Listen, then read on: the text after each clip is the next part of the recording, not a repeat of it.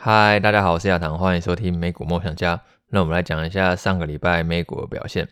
那上个礼拜呢，最重要的一件事情就是联准会它公布了那个利率的决议嘛。那联准会呢，它其实呢，如大家的预期呢，升息了两码，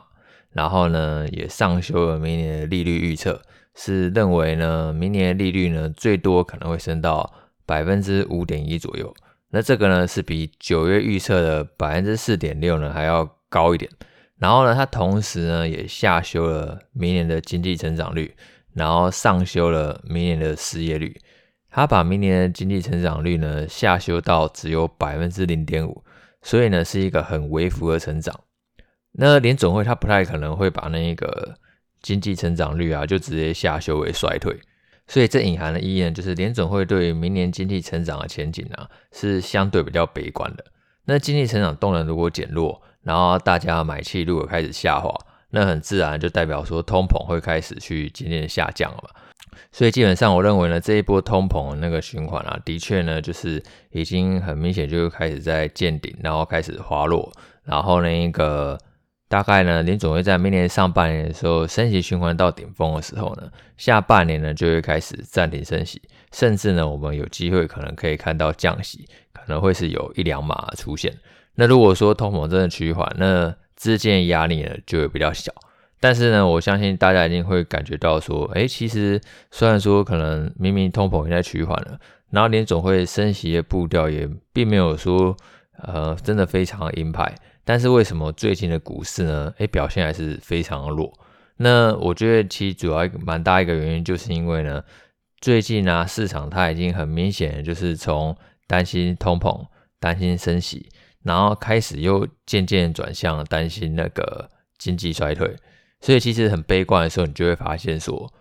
不管怎么样，其实都是有理由的嘛。就是当那个呃市场那个很悲观的时候，然后呢，如果呢通膨很热，然后连总一直升息，它就是该跌。然后等明明就已经通膨已经下滑，然后但是他会觉得说，那是不是代表大家买气下滑，然后经济要衰退？诶，所以股市还是要跌。怎么样，其实都有它那个下跌剧本在啊。那其实前几天呢、我也看了那个马斯克那一个备忘录，他写的那本备忘录呢叫做《巨变》。那他觉得说，其实未来十年的投资环境啊，跟过去十年的投资环境呢，很有可能会不太一样。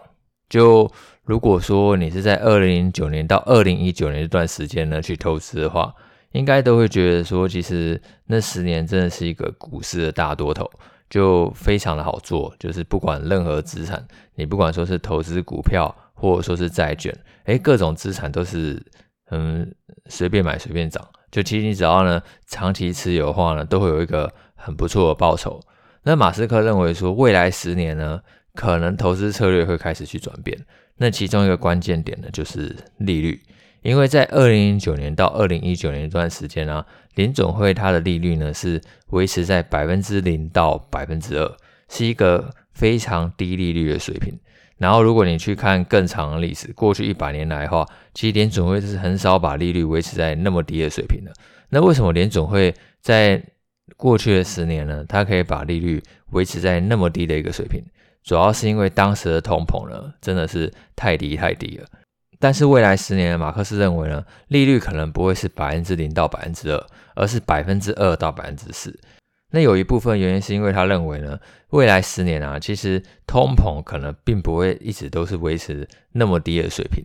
就过去十年为什么通膨那么低？其实有很大一部分原因是因为全球化分工，然后让供应链的生产呢是非常有效率的，大家都可以呢去做自己最擅长的事情，然后很自然就可以把那个生产成本呢降到最低，是一个极大化效率的时期。但是未来十年，所以现在大家开始出现逆全球化，大家呢比起在意供应链的效率，更在意说呢就是供应链呢自己的自主权。必须自己呢，可以去建立好自己的供应链，确保自己的那一个供应的安全，然后大于成本，所以会让这个逆全球化过程呢，很有可能会推升全球商品生产的成本。然后呢，所以呢，未来十年可能会是一个相对比较高利率的时代。那马克思他自己也提到呢，他在过去那么多年的投资生涯当中啊，他遇过了几次那个投资策略呢极大改变。第一次呢是一九七零年代停滞性通膨的时候，那时候联准会它是强烈的去升息，然后去压制通膨。那那时候投资的时候，他觉得就是你必须要很努力的去评估说下档风险有多少，然后潜在报酬有多少。然后第二次呢，就是一九八零年代，就经过一九七零到一九八零那种相对来讲，就是可能很多投资人都会觉得，哎，投资没有那么容易的时候。那那时候一九八零年开始，因为通膨开始下降，然后联准会就开始降息，然后就开始迎来一个长达四十年的降息循环。当然，中间还是会有那种小型的升息循环。可是呢，如果你去拉长那个图来看的话，那利率就是从可能十几 percent 将近二十 percent，然后一路降到零的水准。那这样的话，自然就会使那个股市的那个估值大幅度的拉升，然后债券也会大幅度的上涨嘛。因为债券跟那个利率当然就会反向的关系。然后股市的话，因为那个资金利率大幅度的降低，那我要去推升那个本益比的评价。可能以前那个，例如在一九八零年代的时候，那个时候利率百分之二十，然后你等于放在银行，每一年就已经可以存百分之二十了。那那时候股市的本益比可能都只有五倍、六倍左右，甚至会更低。因为呢，股市呢是有风险的嘛。那我如果说我连放银行，我都可以赚百分之二十，那我当然会觉得说，那我觉得股市本益比我不可能给的太高啊。假如我可能给到十倍、二十倍，那这样倒过来的意思就是它盈余值利率不就只有百分之五、百分之十吗？那是远远低于那些银行利率，所以呢，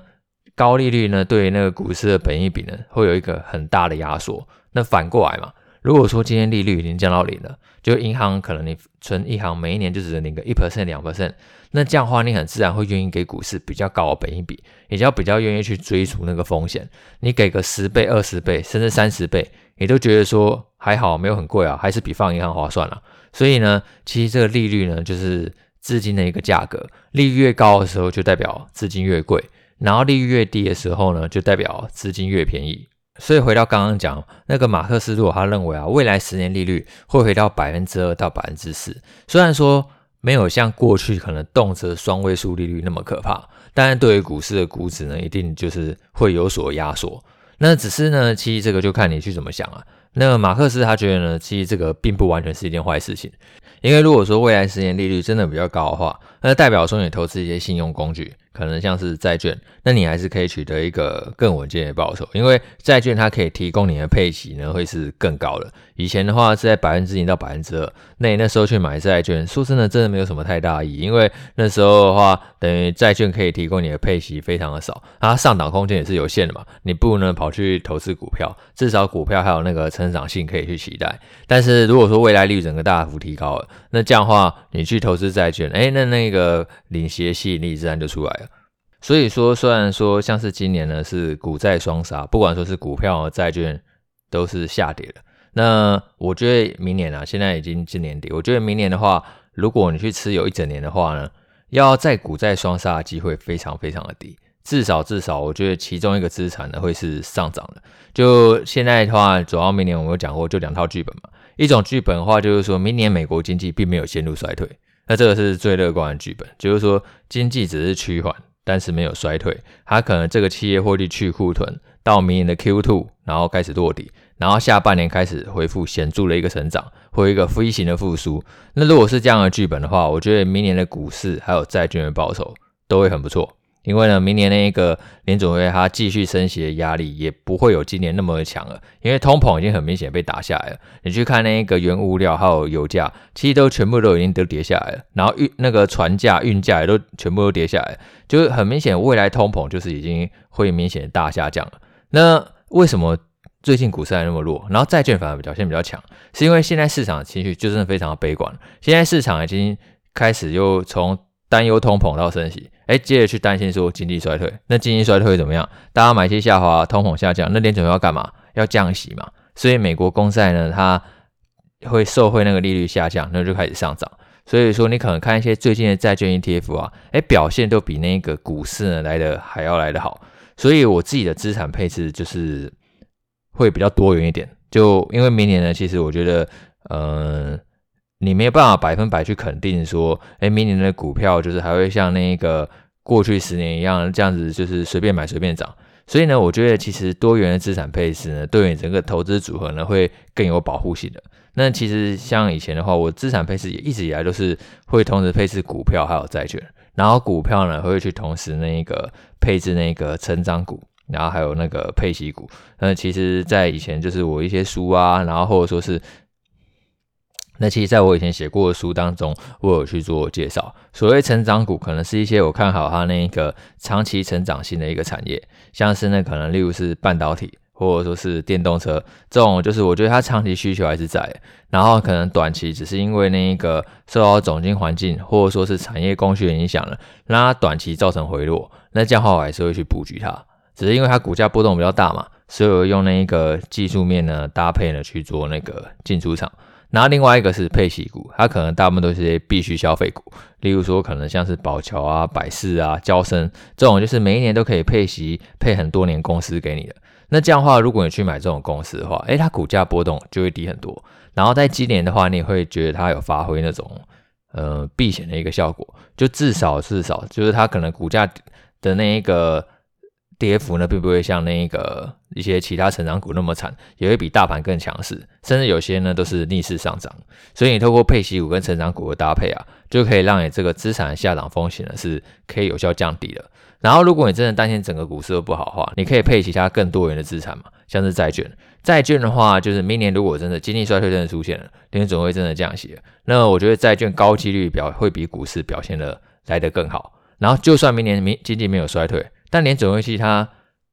不会继续升息的机会也非常高。那这样债券呢？你说要再回头呢？要再继续破底下跌的机会，我觉得也蛮低的。然后甚至就算真的它真的下跌好了，那但是你连美国公债的话，美国政府倒的机会趋近于零嘛。那如果说它利率真的未来你真的看到五 percent 六 percent 这种不可思议的价格，那长期来讲的话，你只要你的资金控管做得好的话，那这样的话其实你赚钱的机会都会非常非常高。我觉得其实债券它真的就是一个绝对的报酬了，它现在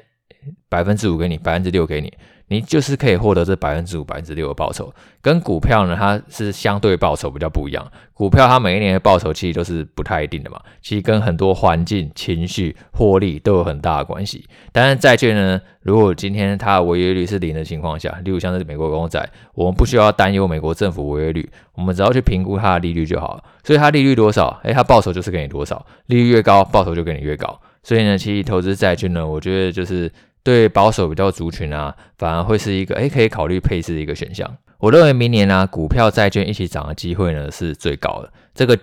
剧本呢，比那个只有债券涨、股票跌的剧本发生几率再高一点。然后发生几率最低的就是股票债券都一起跌。这个是我明年三个剧本的那个看法。就呢，基本上来讲的话，对明年股债一起涨，我觉得。相对发生几率还是高一点。那如果股票要涨的话，就是你除了看那个货币政策，另外一个就是看那个企业获利嘛。现在各家就是大头，就是可能像是台积电、辉达、超微，或者说很多公司，或者说美光。那他们像美光的话，他这礼拜是要公布财报。那其实他们都会讲说，就是他们认为就是明年的 Q2 呢，这个去库存就会告一段落。那大家可以去观察一下说，这。是不是这样的说法，就是可以继续维持，就是这个去库存的循环不要再去延长了。那如果说明年 Q2 就可以告一段落的话，那下明年下半年呢，就行情你就可以慢慢去期待，因为等于说企业获利呢，它已经可以开始去跟上了。那像是今天的盘后有 Nike 嘛，Nike 的话你可以去看一下说，哎，零售通路端呢销售的状况，Nike 之前呢也是饱受那个去库存一个干扰。然后呢，Jacky 最近这一波公布财报，我们可以知道说，诶，美国它年底消费买气呢到底是什么样子？然后美光也是在礼拜四的时候就公布财报，它是维持在三个月前的讲法，会是更悲观呢，还是更乐观呢？那其实这个就会影响说明年它整个企业获利一个展望，等于算是一个风向球的一个概念了。然后另外呢，其实明年我觉得还有一个变数可以去留意，就是说那个中国解封这个事情。因为中国的话，它经过封锁那么多年以后，它终于跟上欧美的脚步呢，开始去解封。那解封的话，并不是说一解封马上就会有报复性的消费，因为其实从刚解封，然后呢到民众接受，然后再到群体免疫，它还是有一段落差期。它并不是说你一解封，然后呢全部人跑出来，那就开始疯狂买一波，就。你如果去参考过去欧美的经验的话，其实那一定是是一个阵痛期。那这个阵痛期的话，就是可能大概会有几个月时间啦。那所以呢，这个几个月时间的话，我们可以去看一下，说，哎，中国买气是不是可以就是有渐渐回温的一个迹象？因为这一波消费型电子，其实会有一个很重要的观察点，就是中国手机市场。因为中国手机市场差不多是在二零二一年的时候就开始在下滑。它的那很明显，那个销售动能就开始在下降，就一直在去库存。它算是这一波去库存的一个起头吧。从那个手机，然后消费型的 NB、商用的 NB，然后 PC，然后之后那个甚至开始连制药中心车用都开始有一些趋缓。所以说，如果那个最早最早那个中国智慧型手机啊，它买气可以回温，那这样的话，其实这个去库存就真的有机会在明年 Q2 的时候呢落地。那我们可以去看一下，说像几个中国旗舰品牌，像是那个 OPPO 啊，然后或者说是小米啊，这种就是它在明年发表旗舰手机的时候，中国民众呢买不买单？呃，假设说中国民众有买，那其实对整一个那个中国手机市场回温有帮助。然后后续呢，几个消费型电子呢，也可以渐渐的动能跟上来的话，那下半年就是成长的机会就会比较高一点。所以其实你会发现在做投资的时候，我没有办法去那个真的完完全全掌握所有事情，大部分都是呢拟好每一个剧本，然后呢去做相对应的操作。就明年如果说真的企业获利回温了，然后你准备货币政策，诶，它也真的就是开始去放缓升息了，那这样的话，你股票或者说是债券，我觉得其实都是很有吸引力的。然后可是呢，如果你会发现说，例如像这礼拜四，可能美光它要公布财报，啊，就它会大幅度的下修展望，然后认为说这个去库存也许要明年到 Q 三，甚至明年 Q 四，就认为说明年整个经济会大幅度的衰退，哎，那你对股市可能操作上就还是要保守一点，就变成那一个投资的周期呢又要再拉更长，然后呢资金控管要做得更好一点，因为如果说真的经济衰退的话，我们。在忘记哪一节有讲过，就连标普五百指数它的跌幅平均跌幅至少会拉到百分之三十五左右。那这样的话跌幅其实就还没有满足，因为这样的话其实可能本益比就还有下修的空间。现在标普五百指数的本益比差不多是十七倍吧。可是如果说企业获利真的因为经济衰退而又再度下修的话，那本益比实际上现在就是可能不是十七倍，而是二十倍嘛。那自然就还是会有一个下跌的空间在。然后呢，债券的话，就明年啊，如果说联准会因为经济衰退而降息的话，哎，那债券很有可能会跟着逆势的去上涨。所以呢，我自己会去配置一部分比重的债券，就是去对冲这样的风险。嗯，那这样的资产的配置，什么情况下可能明年会又一一起下跌？就是明年可能联准会虽然说发现经济衰退，企业获利下滑，它还是只强硬的、直立的去升息嘛。可能现在百分之五，它就是硬要升到百分之六。哎，那这样可能真的就会发现说，哎，股票债券，哎，怎么都一起跌？没有办法说这个剧本不可能发生。当然，如果真的发生的话，那的确就会股债一起跌。只是债券如果真的，你如果看到公债百分之六、百分之七，那其实就我如果是我自己的话，我就觉得我并不会太担心这件事情，因为那反而代表说你可以用那个更少的资金，然后去买进更多的配息嘛，这也完全并不是一件坏事。那回答一下，就是有听众问我一个问题哦，因为最近其实整个股票其实表现的其实是不太好嘛，特别是上礼拜鲍威尔讲话呢，他要跌，然后他就问我说一些就是进来操作，那他就有列出了几档股票，那我这里就不一一念了，因为这可能是他个人的操作，他可能就是像是他买进之前有做多一些半导体，可能是德州仪器啊、恩智浦啊，然后或者说是安森美这种，然后他打算就是他发现说，哎，趋势开始转弱，他也卖掉，然后改用那个 SAFE 去接。那 c 铺是什么 c 铺就是说呢，你卖掉那一个股票选择权的那一个卖权，然后那一个改卖出这个选择权之后，你就有那一个义务呢，用这个更低的价格去买进这家公司。那未来就会有两件事情嘛，就要么就是说这家公司的股价，它后来持续的上涨，你根本没有机会去接，就是在这个合约期间之内，它股价呢是大于这个你履约那个价格。那这样的话，你没有机会去接，你就赚到这个权利金。然后另外一种剧本就是说呢，股价就直接穿越往下跌破你的那个履约价，诶，那你就必须要用履约价去接。好比说履约价你可能设为一百美元，然后后来呢到那个合约到期的时候，你发现股价只有八十美元，诶，你还是要用一百美元去接哦，你不能用八十美元去接。但是呢，会有一些权利金呢可以去弥补你的的那一个损失。那这个听众他是问我说，那这样的话。嗯，感觉上这个策略还不错，要么就跌下来，就是直接去买股票；要么就是不跌下来，然后我这个权利金就赚到嘛。那我觉得这个做法啊，在目前的时空下呢，是比较有保障的打法。然后他问我不晓得会不会有盲点。那我觉得其实这个做法是还不错，因为我自己也常用这个做法，特别是以前我有提过啊，我特别常用在那个大盘 ETF 上，因为我有确定说大盘 ETF 它就是一个很适合越跌越买的东西。所以呢，如果说大盘 ETF 它真的打七折、打六折、打五折、打四折，很好啊。那这样的话，我就继续 C 铺一直接，那接接得到，那这样的话，我就是用更便宜的价格去买进大盘 ETF 啊。哎，接不到，那我也是赚权利金，而且。这种权利金跟那个市场价格波动有很大一个关系，因为那一个，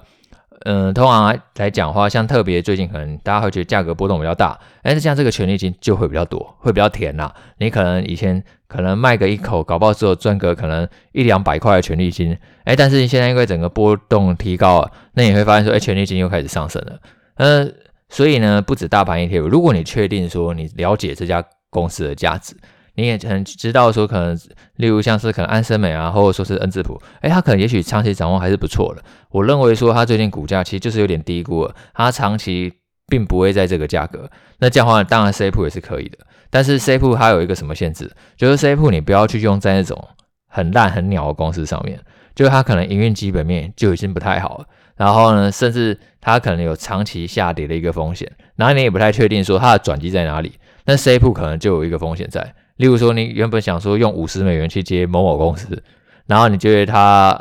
长期看好，但是后来你这个履约价就设在那个五十元嘛，然后发现股价它就直接往下穿越，哎，穿越到只有四十美元，然后你还是要用五十美元去接，你就直接现亏十美元。然后呢，你可能原本只有赚到那一点点权利金，然后还是没有办法弥补你那个十元的亏损。然后如果你真的就是呃太早去接的话，你很有可能资金就是会容易卡在那里。因为在接进场接到过，你很难知道说股票最低会跌到哪里去嘛？哎，十五倍很便宜啦，哎，十二倍很便宜啊，四倍很便宜啊，八倍很便宜啊。那它只要呢一直跌一直跌，你一直去 C 铺的话，那你将那个资金控管，你本身就一定要去做得更好。就是你会要往下往下价格，你没有办法就自己继续说哈。你可能要，例如呢，我在五十美元的时候塞一口，四十美元的塞一口，三十美元的时候塞一口。那我觉得呢，这样在使用上呢，会相对来的更安全一点。好，那先这样了，我们下次见，拜拜。那最近呢，天气真的非常冷，呃，大家也要注意呢，多保暖。那我们就下次见喽，拜拜。